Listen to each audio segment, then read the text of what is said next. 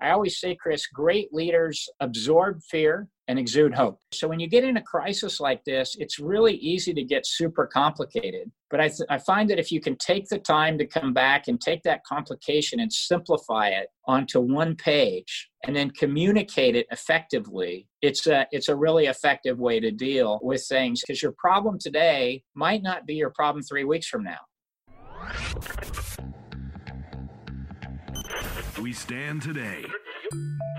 The Business Method. The Business With the Method. shadow. The Business Method. The Business Method Podcast. The Business Method Podcast featuring Chris Reynolds. Entrepreneurs' systems, methods, tools, and tactics for location independence. Ladies and gentlemen, boys and girls, I'm your host, Chris Reynolds, and welcome to the Business Method Podcast, a podcast featuring successful entrepreneurs and high profile people dissecting their business models. We dissect the different methods, tools, and tactics of high performance online entrepreneurs and high caliber people in a series format. On our first series, we interviewed 100 entrepreneurs in 100 days that have built businesses creating $100,000 or more annually. On our second series, we interviewed 100 entrepreneurs that have built location independent businesses that produce over a million dollars in annual revenue. And now we're interviewing 100 major influencers to get behind the minds and the science of using influence to grow business and influence income, results, economies, and cultures. There's a growing number of people building these caliber of businesses like this, and we're going to figure out what it takes to make this happen. Now, let's jump in today's show. The Business Method. Hey, listeners, it is a crazy time in the world for everybody, especially if you're trying to run a business right now. A lot of the digital entrepreneurs out there, the remote entrepreneurs, most of those businesses are less than 10 years old and they've never been through a recession or a crisis or a crash before. And so this is new, uncharted territory for all of them. On top of that, with what's going on in the world through the COVID crash, the COVID crisis, things look different every single day. So, what I wanted to do is, I wanted to get a seasoned expert in economies and business on the podcast, somebody that has a really smart mind, somebody that has experienced recessions and depressions and crises before, to give some feedback on how we can survive as entrepreneurs, how we can come together and pull through. And that person is Greg Brenneman. If you guys have never heard of him, I, I recommend just Googling him right now. He's the former CEO of Burger King and Price Waterhouse Coopers, the former president of Continental Airlines, the COO of Quizno Subs. He now chairs the private equity firm CCMP Capital. He is on the board of Home Depot. I believe he's the director of Home Depot.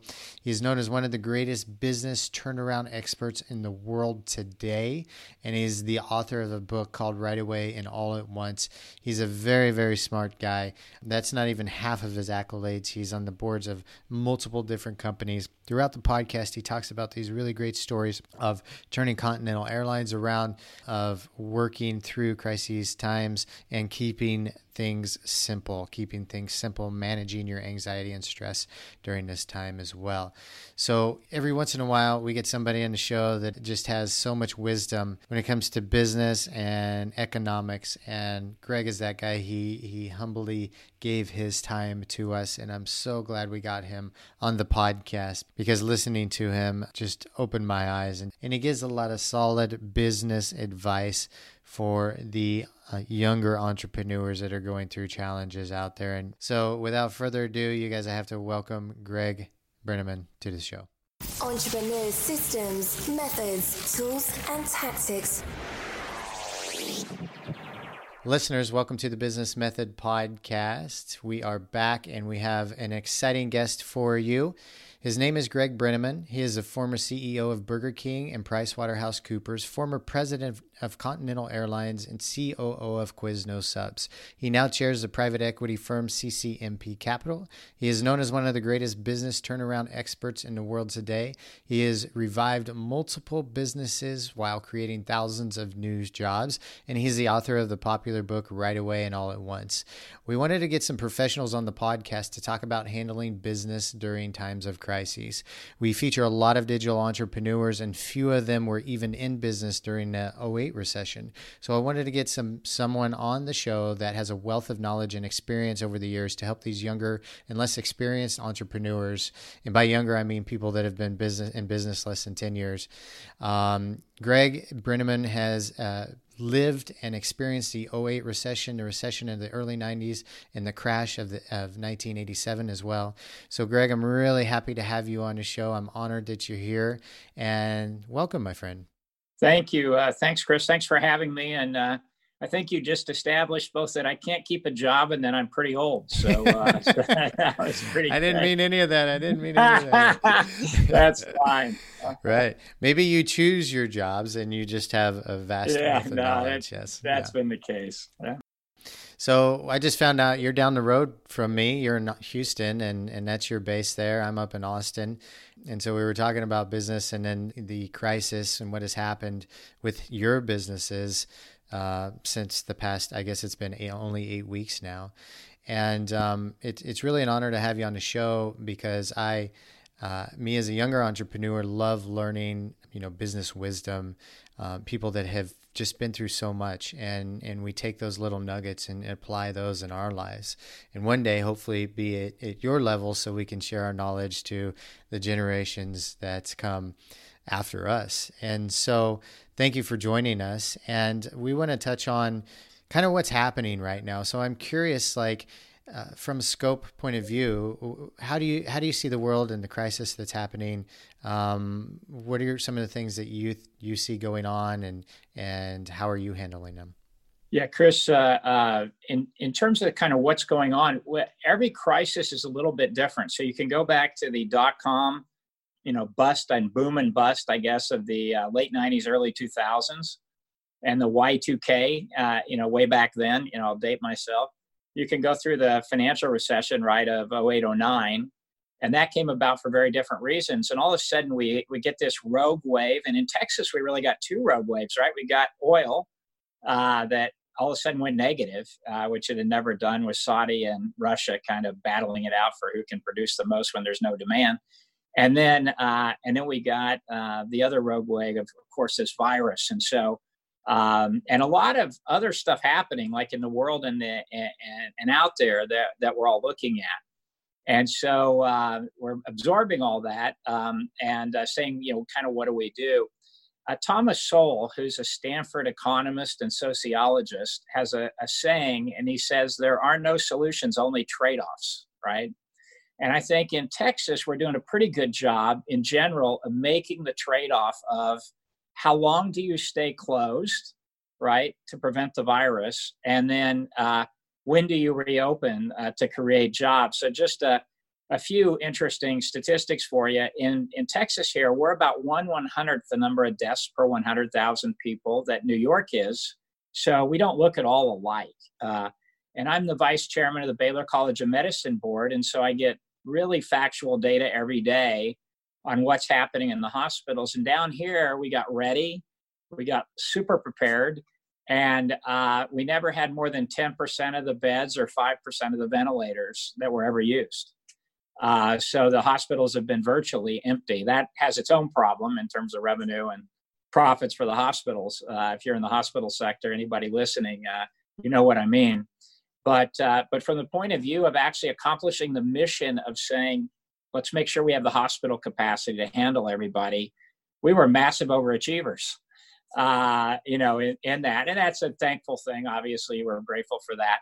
Um, and uh, some of us helped. I know Home Depot, where I'm the lead director of the board, uh, sent the Houston Hospital System 100,000 N95 masks and Baker Hughes, another board I'm on, printed up on their plastic laser printers, uh, 8,000 face shields to protect people, and some parts where you could actually, uh, on their uh, metal laser printers, they printed these parts where you could actually make uh, one ventilator good for two patients. Uh, so doubled essentially your ventilator capacity. A lot of creativity in the community to sort of solve this, but but now we're slowly coming back to work, and we're seeing hospitalizations actually continue to drop number of people in the hospital. So that's a good thing, right? Uh, I think we're managing that pretty well. Meanwhile, uh, there's a lot of press. You know, if you listen to the press, there's a, there's a camp that says, well, you can never come back to work because somebody might die. And there's another camp that says, you know, we all have to work. And I think what Thomas Sowell was referring to when he actually came out with his quote of there are no solutions, only trade offs is on one hand, and I'll just take the city of Houston, for example, we have a few over 200 deaths, which is never great. You never want anybody to die from this but a relatively small number relative to deaths from heart disease and, and other things. At the same time, the suicide rates are up about 700%, and the number of uh, domestic violence cases into the emergency room are up about 700%. So it's not a perfect, you know, that the our, our economy doesn't work great. And I'm sure a lot of people on the podcast can relate to that when the economy's at 15 to 20% unemployment or higher uh, you know, we don't function great as a society, uh, and unemployment claims have climbed past well past that level. So, uh, so that's the trade-off piece of this. So I think we're making the right call. We have 50 states, we have 50 experiments going on. We'll figure out uh, in the way only we can do in this country, you know, what the right answer is. So, you know, you can be encouraged about that. The government actually responded pretty well, but somewhat imprecisely to this, as you might expect. On the monetary side in the US, I think the Fed would get close to an A for how they handled this. They dumped a bunch of liquidity into the market. Uh, they've done a few things I might change, which is, uh, you know, they started backstopping high yield debt, which I'm not sure is a great idea long term versus letting the market take care of that. But they really provided a lot of stimulus. The the Congress and the fiscal stimulus has been less than perfect. Uh, and I think your your your uh, listeners will respond to that pretty well. So it was like we had three CARES Acts so far, three different acts, and I think of them like B-52 bombers flying over, and instead of bombs, they're bombing out cash, right? So it was kind of twelve hundred dollars, uh, you know, below a certain income level for everybody, five hundred for kids.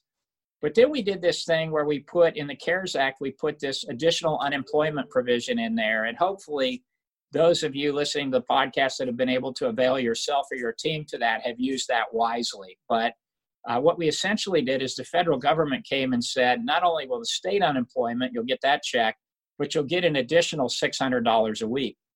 When you do the math on that, it equates to about $30 an hour. And that is a higher wage than about 60% of the country makes. And so you're basically establishing minimum wage at 60 bucks an hour for or for at 30 bucks an hour. So for small businesses that are trying to compete and survive, think restaurants, think uh, you know any kind of uh, big box retailer, think any kind of small retailer. I mean, basically, uh, many many of the jobs are beneath that level, and so as uh, in our companies, as we furloughed people and now are trying to bring them back to work uh, because demand is there uh, it's hard to get them off of uh, off of unemployment because they make more money sitting at home, which is a, a, weird, you know, sort of dichotomy. And likewise with the airlines, they created an act where if the airlines keep their pilots and flight attendants, gate agents until September, basically they get 77% of the wages covered by the government. But in September, the airlines, I've talked to all the airlines and the hotel CEOs, uh, you know, in the country they all know that demand is not going to be what it was you know when this ha- happened. So they're not going to need all those people. So we probably have another wave or two. Uh, so i think we're going to have to just be really fluid in how we think about uh, what's happening in the market. When this thing started i started worrying about china supply chains and could we get product out of china because it was shut down. And that quickly morphed to oh my gosh how do i keep my business essential and keep it open you know, for business. So I don't get shut down, you know, in the US. And so you just kind of have to have a pretty fluid mindset as you're doing your planning in these kinds of times. And I, uh, I always say, Chris, great leaders uh, absorb fear and exude hope. And so I think as your as your listeners are thinking about um, leading their own companies, if they can think about how can I take the fear that my people have on and be open, honest, and transparent, but not about every thought I ever had because you know some of them, you know, might not be helpful to them. But exude some hope of where do we go next? How do we think?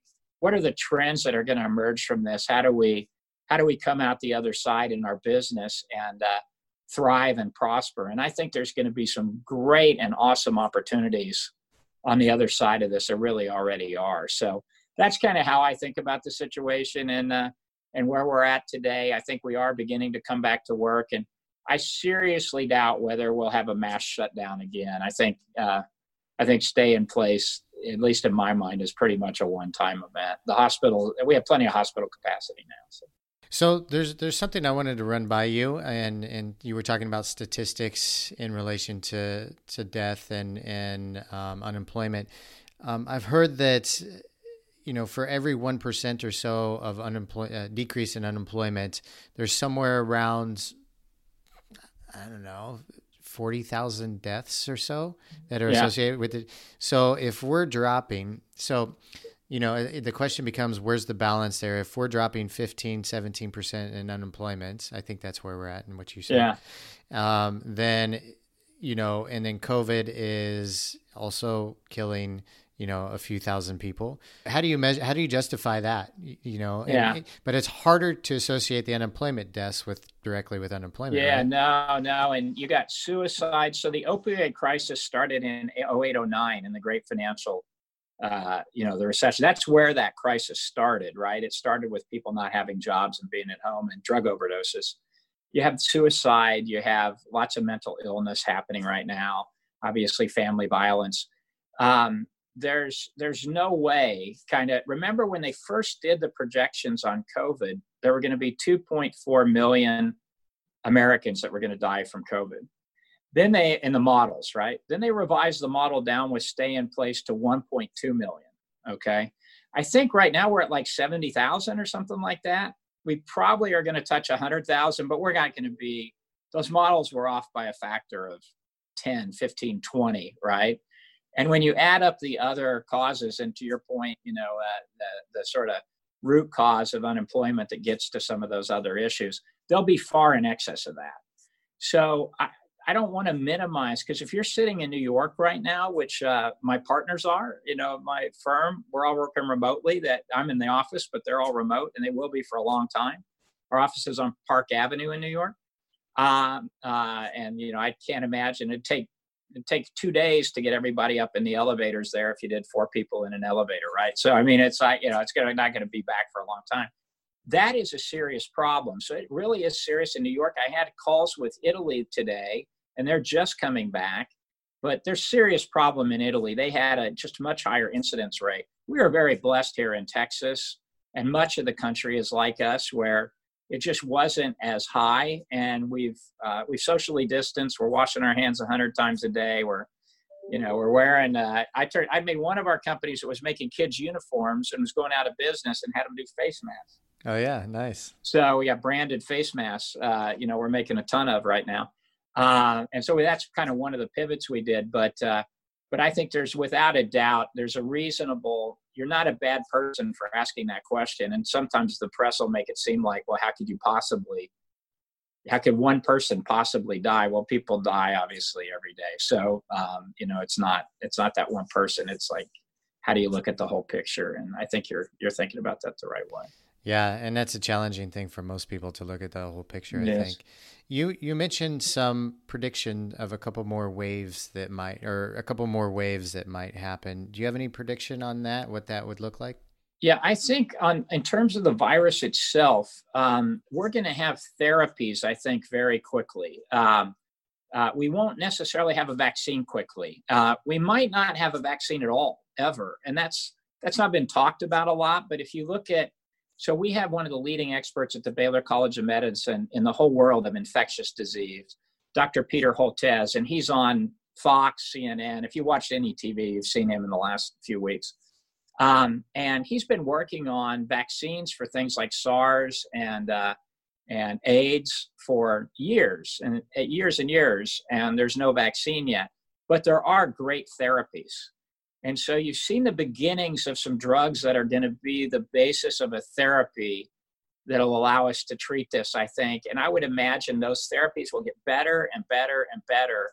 And by the fall, we'll have a pretty decent therapy that won't stop you from getting it. But if you get it, there will be a reasonable drug cocktail that will help you get through it, essentially. Uh, in terms of how fast a vaccine comes, I'm not, uh, you know, I who knows? I mean, everybody's talking about into this year, beginning of next year. That is, those are wild guesses. I mean, you can't predict science that you know that in that refined a manner, and, and nobody really has any true idea. But uh, uh, but I think we will we will continue to have to live with this, like we live with the flu, and like we live with other you know other things, and just make sure our hospitals can actually handle it. So I think we will be dealing a little bit differently than we uh, you know I, uh, I i love you know shaking people's hands and giving them hugs and i think that's off the table for a while but but yeah. uh but uh but but i think we'll all adjust like we have but i think we we need to go back to work so um and and in new york you know city maybe they don't need to go back to work but you know i think uh, you know, for a while, you know, just because they got a different issue. But but uh, we we we I think we're going to do okay here. Any thoughts on the economy? You know, I've heard everything from oh 18 months out things will boost back up. 2 years everything's going to shut down. No large events until 2022 uh, or 2023 actually I heard from somebody. And so you hear and then a lot of people say no, 6 months we'll be we'll be back at it again. What are you, what are your thoughts on that?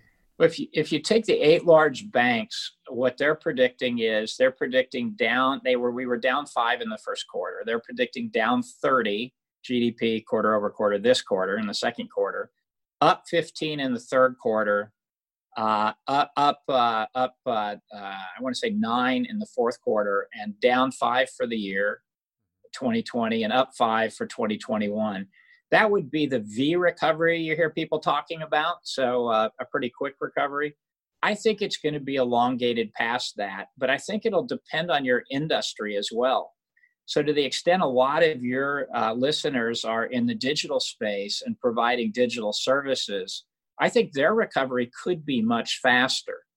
Um, you know, we're seeing at, at Home Depot, where I'm lead director, I've been on the board for 20 years, we're seeing the buy online, pick up curbside and the buy online ship to home go absolutely crazy. I mean, we've had pretty much same day delivery for a long time now.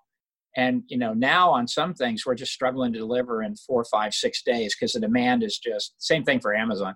The demand has just gone nuts for that kind of thing. So I think if you if you play in that digital space, and we can talk about trends a little bit, which might be interesting and play into what how people think about um, uh, slanting their companies politically, I think we're going to kind of see uh, nationalism be greater than borders, right? So we've had all these great debates about immigration and stuff. You don't hear anything about that anymore in any country, right? We're going to lock down, make sure we're secure uh, for health reasons, you know, if nothing else. And so I think you'll kind of see that that play out, uh, that play out pretty significantly uh, politically in terms of, you know, how it all uh, how it all sets up. You're also going to see uh, nationalism be greater than globalism. So if you think about the global economy and uh, how we've had for probably 30 or 40 years before this, this push towards you know integrated global supply chains, uh, trade,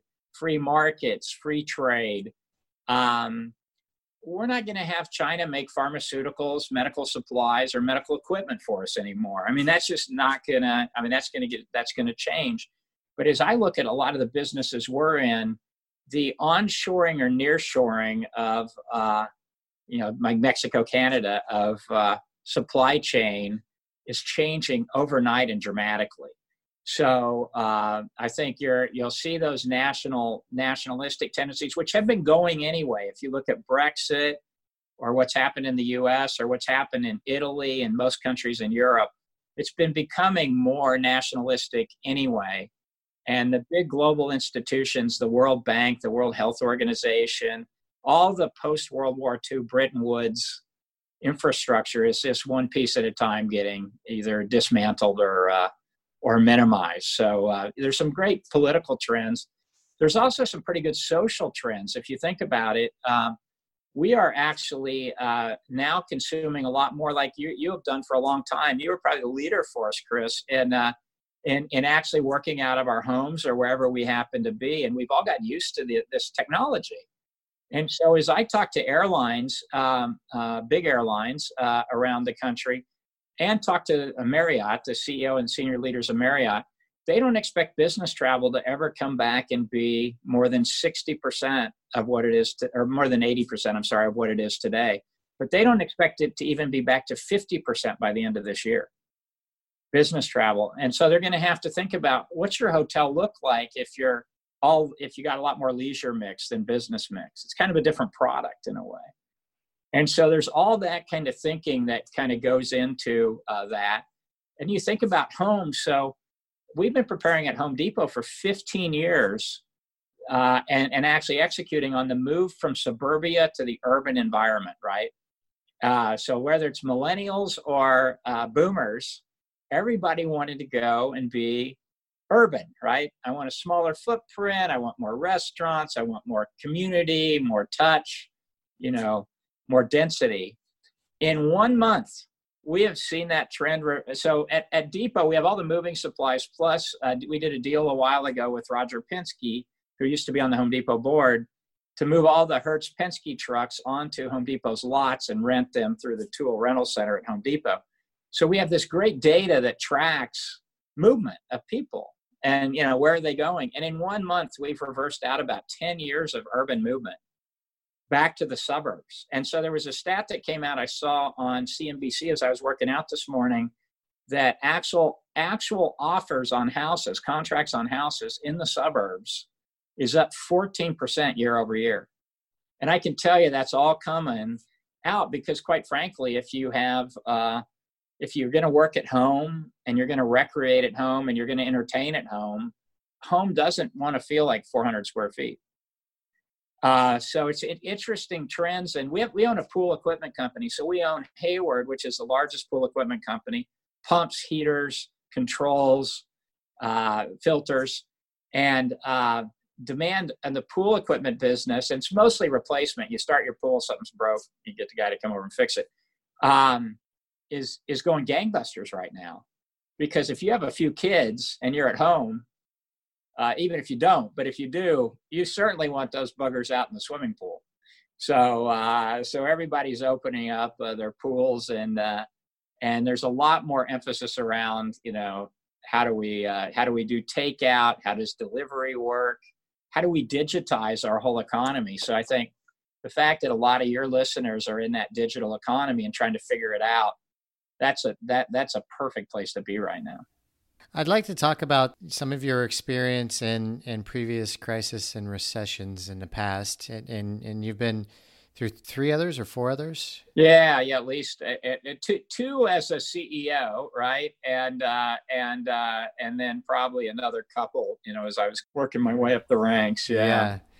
What are some of the the most important lessons you've learned from those experiences and or maybe a, a, story from one of those one or two of those that apply to what's happening today?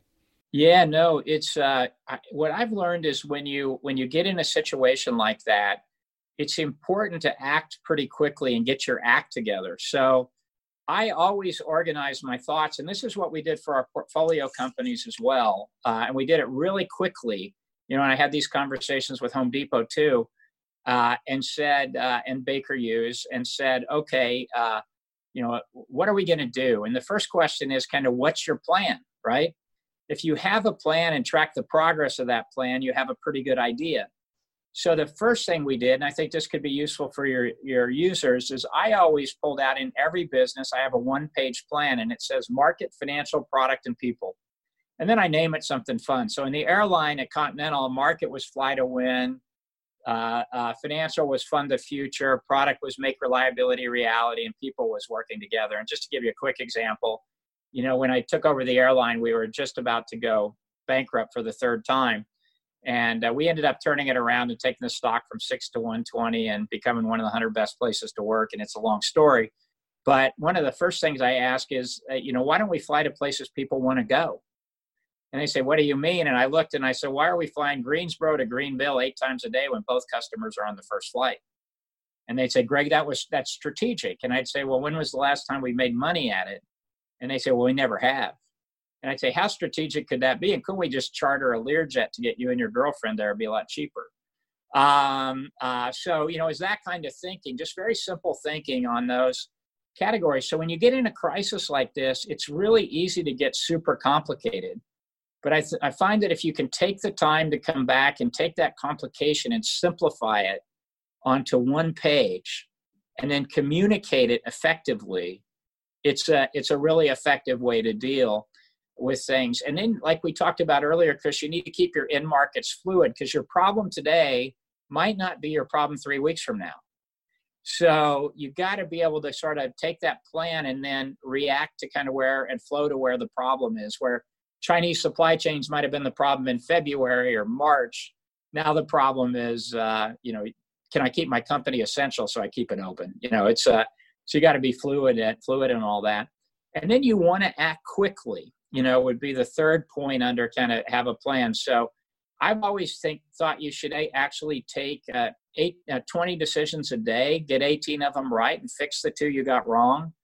Uh, versus wait all day to make a decision is a terrible trait uh, during a uh, during a, a, crisis, right? So uh, uh, you, you don't you don't want to be constipated in your decision making. That's kind of the first thing, right? The second thing I always tried to do was build a fortress balance sheet, right? So uh, it comes down to cash, cash, cash, cash, and then whatever else is next, basically. Uh, so you have to have plenty of liquidity. And I'll tell you a quick, big story on that because I think it, it, it emphasizes things so well. So the CEO of Home Depot and CFO of Home Depot and I were all brainstorming about middle of March, right? And so we were doing what if scenarios. And at that point in time, you didn't know if you were going to be able to stay open or you weren't going to be able to stay open or what was going to happen. So uh, we said, and we always have protected our orange blooded associates, the orange apron guys you see in the store, right?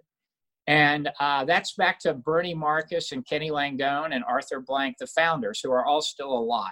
And uh, I think they'd skin us all alive if we didn't protect the associates. But we have a strong culture of doing that. So um, uh, we said, what would happen if we got shut down for 60 days? How much cash would we need if we wanted to pay all of our people and not, you know, take any haircuts? And this was before the the PPP or the, you know, the CARES Act or anything like that. And we said we did the calculation of how much we'd sell online and what the offsets would be, and it came out to $11 billion. So we needed $11 billion to be able to pay everybody for 60 days. And we have a really good balance sheet. So we actually said we have 3 billion in cash. And uh, we went out to JP Morgan and got a $5 billion line of credit to back our tier one commercial paper program. So we're up to eight and the bond market was completely shut down. So there was no way to get you know any cash in the bond market. But we said you know if anybody can open the bond market home depot can open the bond market. And so we went to the bond market and we opened it. Uh, we were the first deal out there. And within two hours for that three billion we were asking for we had 27 billion dollars worth of demand. So we ended up taking five billion dollars worth of bonds at 7 12 and uh, 20 and 30 year duration at a 3% interest rate. And all of a sudden, voila, three plus five, now plus another five, gave us $13 billion. And we had plenty of cash for the worst case scenario. Now that's a big example, right? That's be you know billions kind of flowing around. But the same thing is true at our own portfolio companies. So we ran on much smaller companies. What is our base case scenario for how the business is going to perform during COVID? And what's the deep downside case right? Our budget was somewhere above both of those but you know what are our, two cases? And then we sort of said if we're really preparing each company how do we actually prepare our balance sheet and get the cash we need that we can survive that deep downside case? Uh, uh, there's not a long term if there isn't a short term. And if you run out of cash your strategy can be beautiful but who cares right? I mean you can't execute it. So so that's kind of the second, you know, the second point. The third point I'd leave your listeners with is um, is think money in, not money out. So the first thing you do is get your expenses in order, and everybody had to do that here, and the government had some programs you could put employees on, as we've talked about. But it's much harder to think how do you stay relevant, and I'll give you two examples of that because I think the creativity may play and be useful for your listeners uh, to hear. So we have a business that make called Founder Sport Group that makes uniforms for kids sports, right? Youth, mm-hmm. high school, college. So think football, basketball, soccer, baseball uniforms. Well, When this crisis hit, the first thing everybody did was cancel school and cancel all the sports programs, right? Everything through the professional ranks got shut down, is still shut down. So you can imagine how many uniforms you sell when you're shut down. Sports are shut down. I mean, nobody buys uniforms, right? So our demand dropped uh, 90%, like overnight, dropped to 10% of normal levels. And of course, we had to go through the process of right sizing the team and all that. But then we said, what could we do so we don't get shut down and stay essential?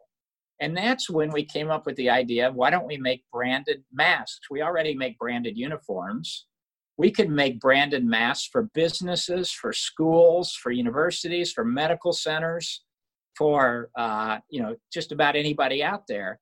And so we set up this business almost overnight, and we all started reaching out to our contacts. And I have about 650 or 700 CEO and chairman kind of contacts. And I blast emailed uh, an email out on mask sales. And I just got an email from the CEO of Founder Sport Group that keeps me up to date on my mask sale.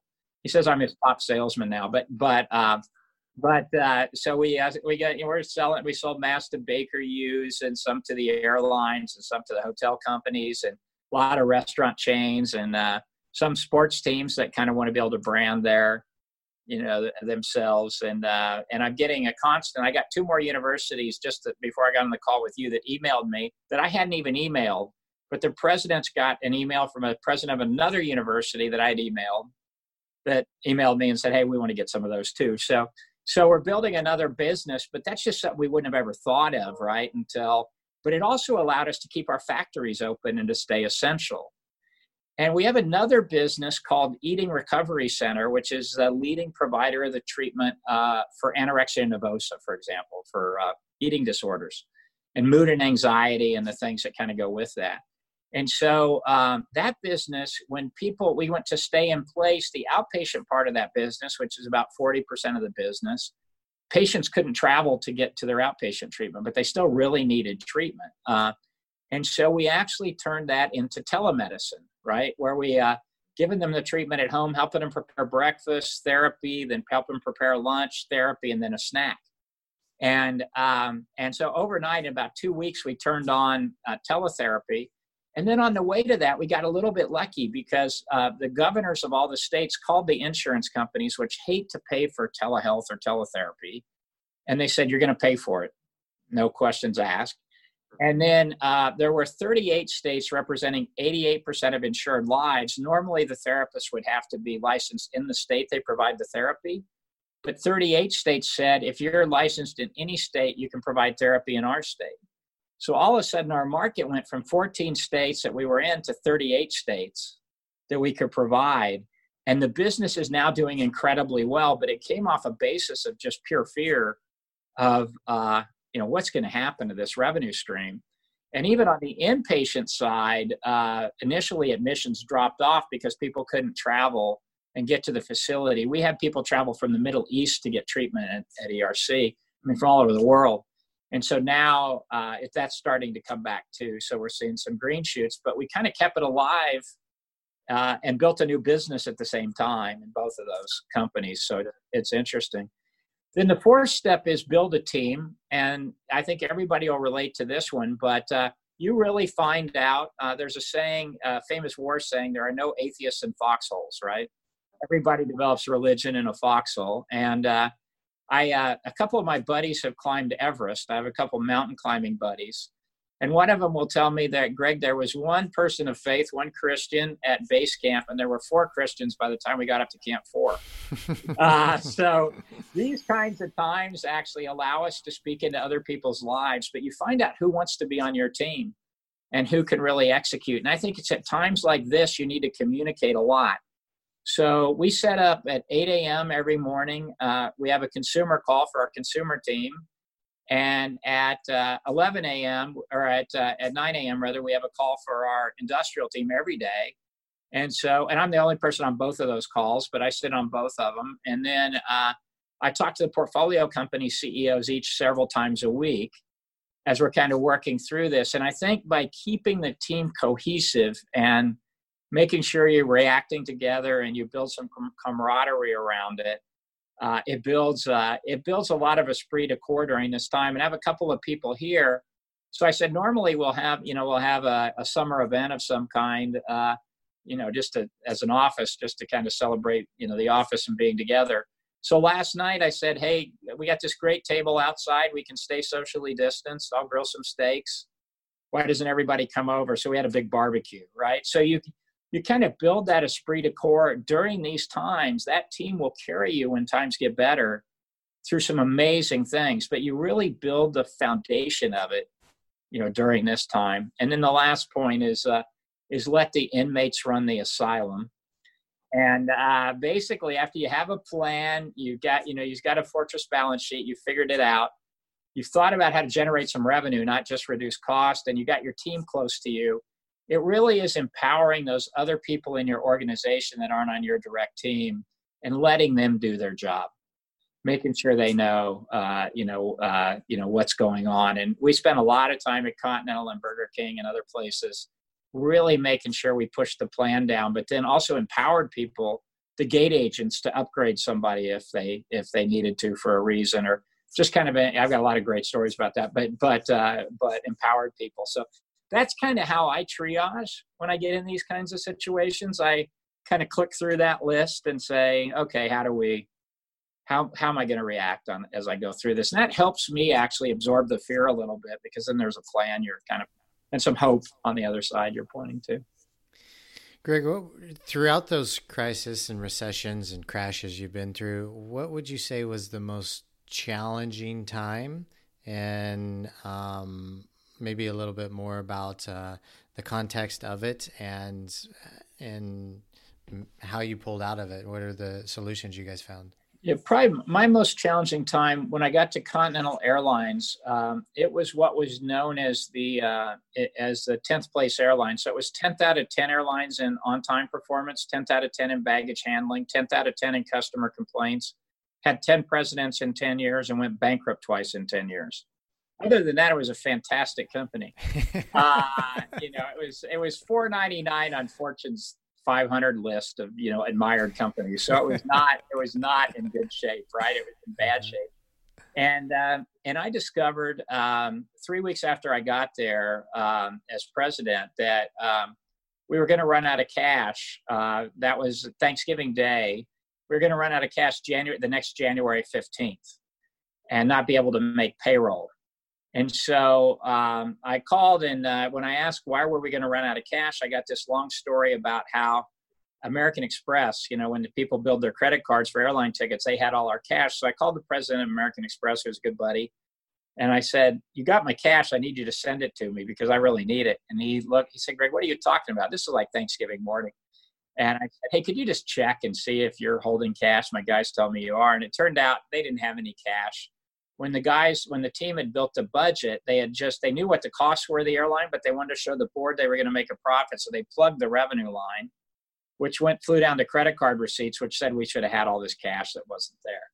So anyway that was pretty scary. So i called the board uh, and uh, and uh, and called uh, gordon bethune who was the ceo uh, my partner and i said hey we're going to run out of cash in you know january and uh, there's two things we can do about it. We can declare bankruptcy for the third time, but nobody's ever survived that.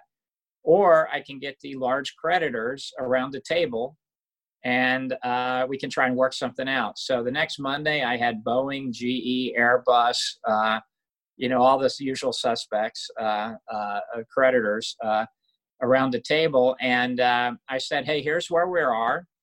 Here's the plan. So I presented that go forward plan I took you through earlier. And I said, here's what we want from you, which is we don't want to make principal and interest payments for a good long while. And they all started yelling at me. And, uh, and I got up to leave the room. And I was only 32 at the time. They said, Greg, where are you going? And I said, I'm going to go home and watch TV. And they said, Well, how can you lay this on us and go home and watch TV? And I said, Well, do you know what the first step in problem solving is? And they looked at me kind of funny. And uh, and I said, well, the first step in problem solving is who's got the problem. I said, this whole airline's worth 175 million. You guys are owed 12 billion. You fix it, right? So they came and got me about 20 minutes later, and we worked something out. And 18 months later, they were paid back 100 cents on the dollar. That's how quickly the airline turned, uh, you know, going through. And so that was a pretty scary moment.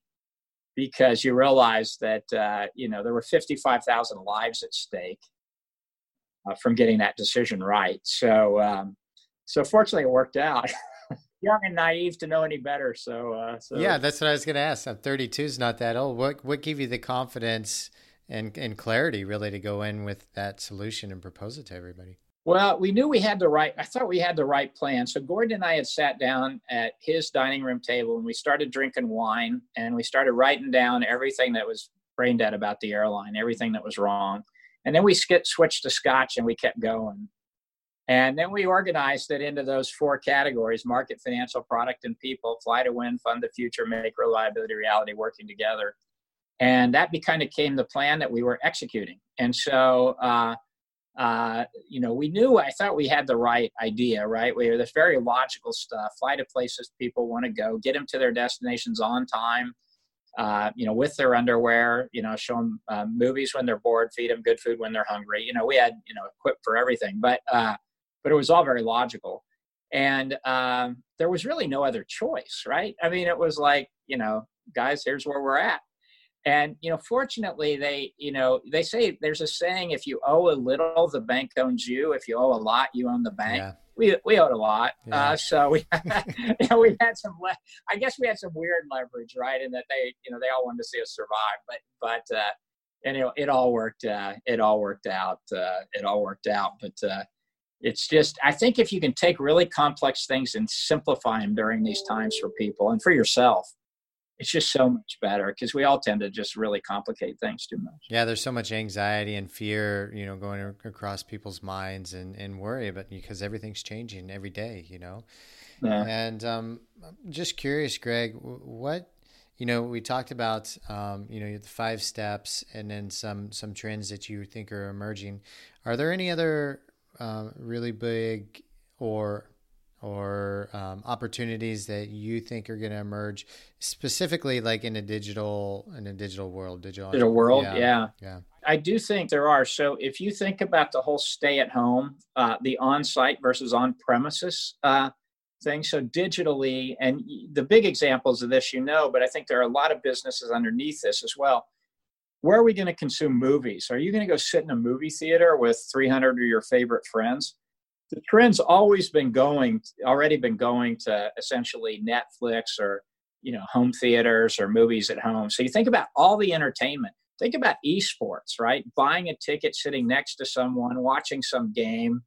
Um, I think those trends are are fundamental and uh, are going to kind of continue going. So you know what can you electronically consume at your home i was one of the early adopters of peloton you know i think just right as they got started and think about just the uh, the fitness at home right versus i've always had fitness equipment at my home i like not having to go anywhere and uh, working out at 4 a.m and stuff stupid stuff so so it, it made more sense but but uh, but you know sort of think about what you can kind of do in the trends digitally to uh, to deliver that.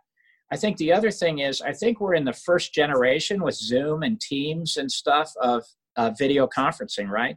And it's been pretty good. I got to admit, as an old guy, you know, I got used to it really fast. I do it all day long. I've been on since 7 a.m. and hopefully I'll take a break after you and I talk for half an hour to let my brain, you know, come off a of fry mode from looking at the screen. But, but, uh, but it really works pretty well. But there's got to be a whole nother generation of thought as to how does that work and how do we uh, transpire. We're already talking in the companies that we own about doing every other board meeting virtually.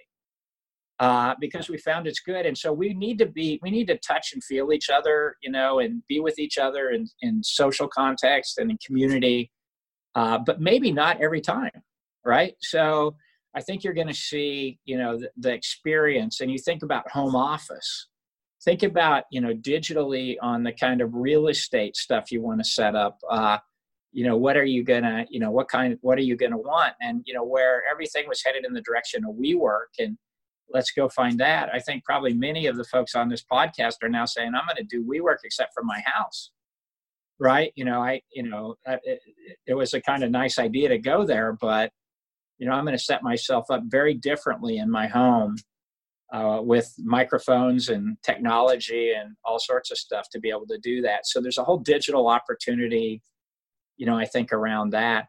Figuring out the last mile for so many businesses, small businesses, how do you get the product from a store uh, or from a place to uh, to the home uh, efficiently and cost effectively?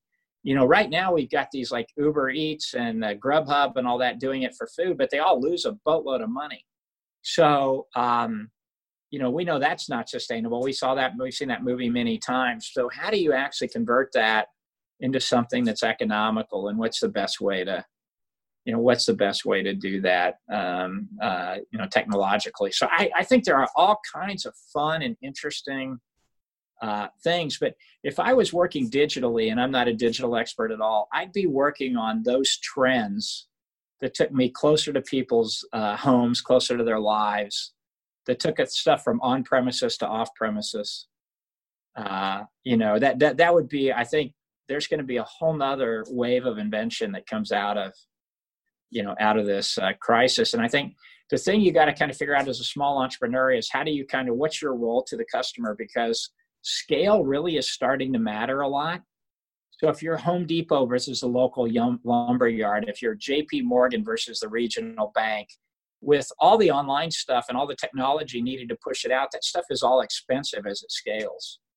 Amazon's a great example of that. You know, the scale advantage is just incredible. Costco, scale advantage is just incredible. So you're kind of seeing also a world where scale matters more than it probably ever has in the past. And thinking about how you can do something that tags on and helps big business become more efficient i think would be also a kind of b2b play that would be interesting digitally yeah that's that's really good i hadn't thought about that yet um, couple more questions and we'll wrap up here greg um, I, I, just want to if you have any words for or any thoughts for the entrepreneurs the businesses out there that are, are low on cash um, they've had a good business, maybe running it three, five, six, ten years or so, uh, but never got themselves uh, cash, cash. You know, just just a bunch of cash in the bank for cash reserves, right? Mm-hmm. And they're sitting like on less than three months of reserves, and businesses nearly wiped out for them.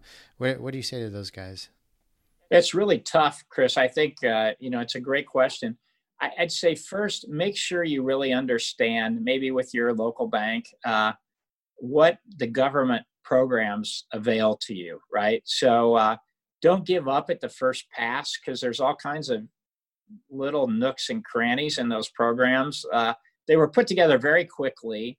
They're very uh, you know confusing in many ways because of that. You know, it's uh, hard to fight your way through it but I think uh, there are there are there is some hope and some help inside of those programs uh, for for most people. Uh, so you know that's if I was really short on cash, that's probably the first place I would go because I mean, when else in your life? And I've never seen it before in my life. So some of you are younger in yours. I've never seen the government print money like this. It's I think there's huge implications for it, but longer term. But if it's there, you might as well get your piece of that. So uh, you know go go go do that and then i think to the extent you have some family and friends around you that have some resource this is a great time conventional financing is pretty unlikely to be available so uh, for small business so it's really to the government and the programs they're trying to put together first and then i'd sort of think about who is that core you know those five steps can apply to your life too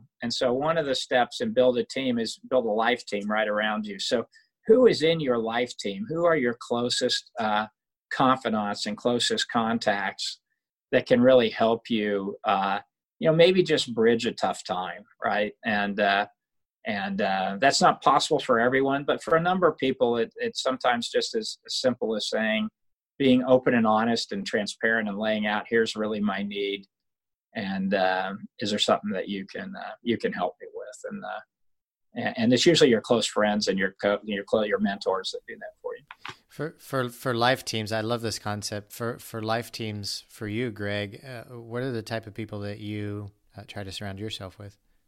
Yeah, I think of so I you know I'm I'm a Christian, so I have some pretty good personal steps for each of those. Uh, like build a plan is.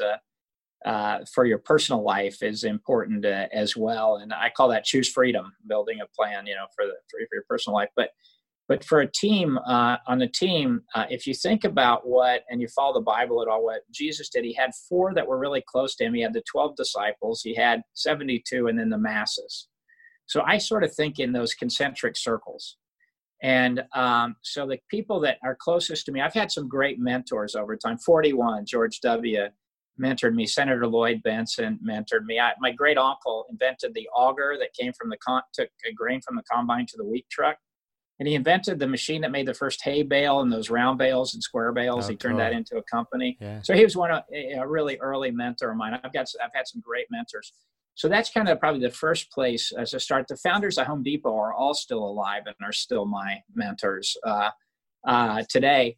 But I also have a core group of uh, three other CEOs I meet with every Sunday morning before church from 6:30 to 8:30 in the morning and that's kind of the guys I bounce stuff off of. I live life with. Uh, we share problems with each other.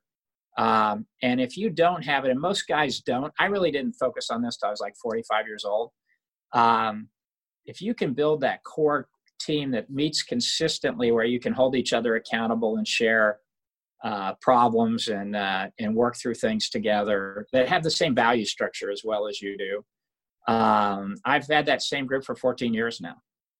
So that's a that's kind of a key piece of my life of building my you know life team. And then of course my family you know is in that close uh, close circle as well. And then i'd say one circle out there's just a whole bunch of ceos i'm close to. Uh, of the companies that i'm on the boards of of our portfolio companies of other people i've met over time that i try and touch base with you know every two weeks or once a month a little less frequently than that inner circle but pretty frequently.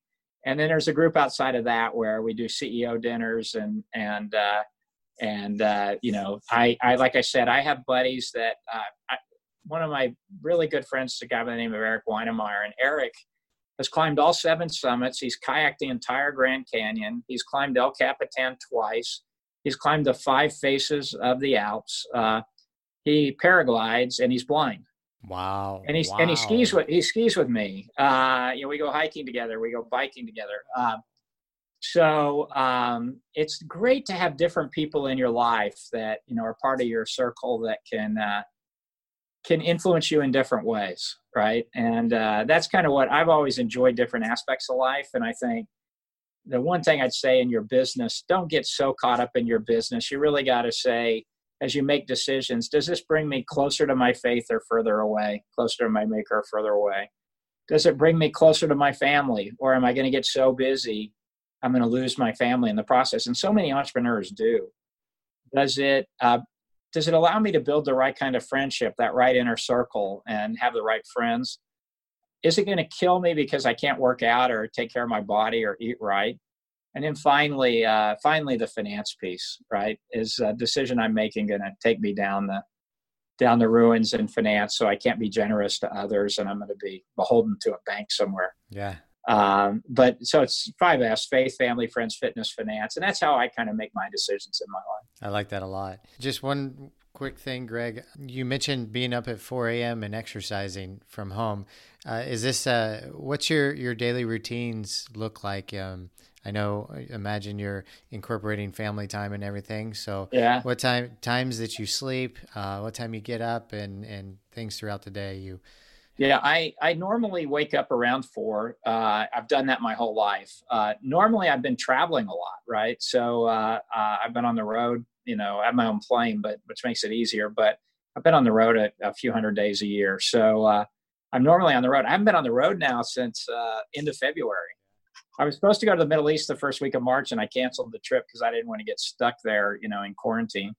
But but uh, uh, so it's a little different now. But I get up at four and I work out, um, and then I come to the office. I'm usually in the office by around seven or so, uh, and uh, and uh, or seven fifteen. And if I'm on the road, I work out and go do what I I'm going to do.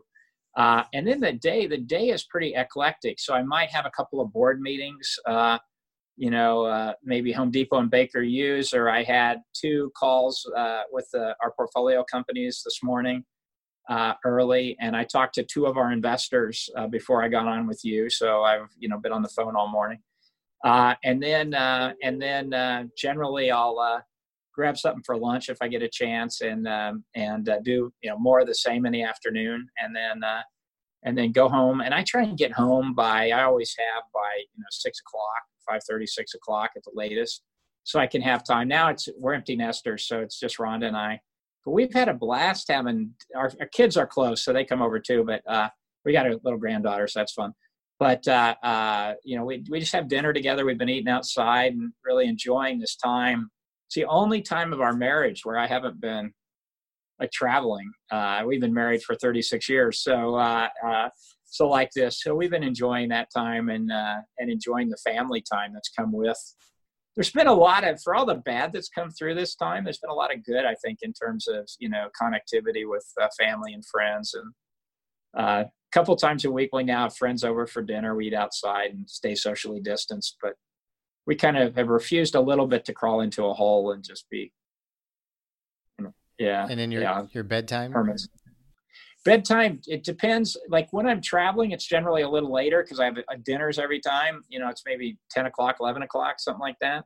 Maybe 11 um, at home if i if i have a i've been speaking some at night to business schools and stuff that have asked uh, so that might drive me a little later, but uh, or if we have an event. Uh, but uh, I, if I sit down on the couch in the evening, I'll fall asleep. Uh, so uh, you know I'm tired by then. But generally about ten or eleven o'clock. Yeah, that's when I go to bed. All right, Greg, I think we'll wrap things up there. If the listeners want to learn any more about what you have going on or where they can find you or your book, where's the best place they could do that at? Yeah, I think if they they they can probably Google me or just go to Amazon and the book will be there right away and all at once. And uh, and I think there's there's enough information. I don't I don't really keep up a website or anything, but there's enough information out there they can probably track me down. Yeah, there's some great videos out there. I was watching those before the oh. show. Greg, thank you so much for coming on the show. It's been an honor. We really appreciate it. Thank you so much, my friend. Thanks, Chris. Good talking to you. Listeners, we're going to wrap up there. Thank you guys, and we'll see you on the next episode. Goodbye, everybody. Hey, listeners, thanks for joining us once again. We wanted to remind you about our high performance productivity coaching and our five, six, seven, and eight figure private masterminds. These are all designed for entrepreneurs by entrepreneurs to help you scale rapidly and grow. Check out all the details at thebusinessmethod.com. That's thebusinessmethod.com. And we'll see you all on the next episode.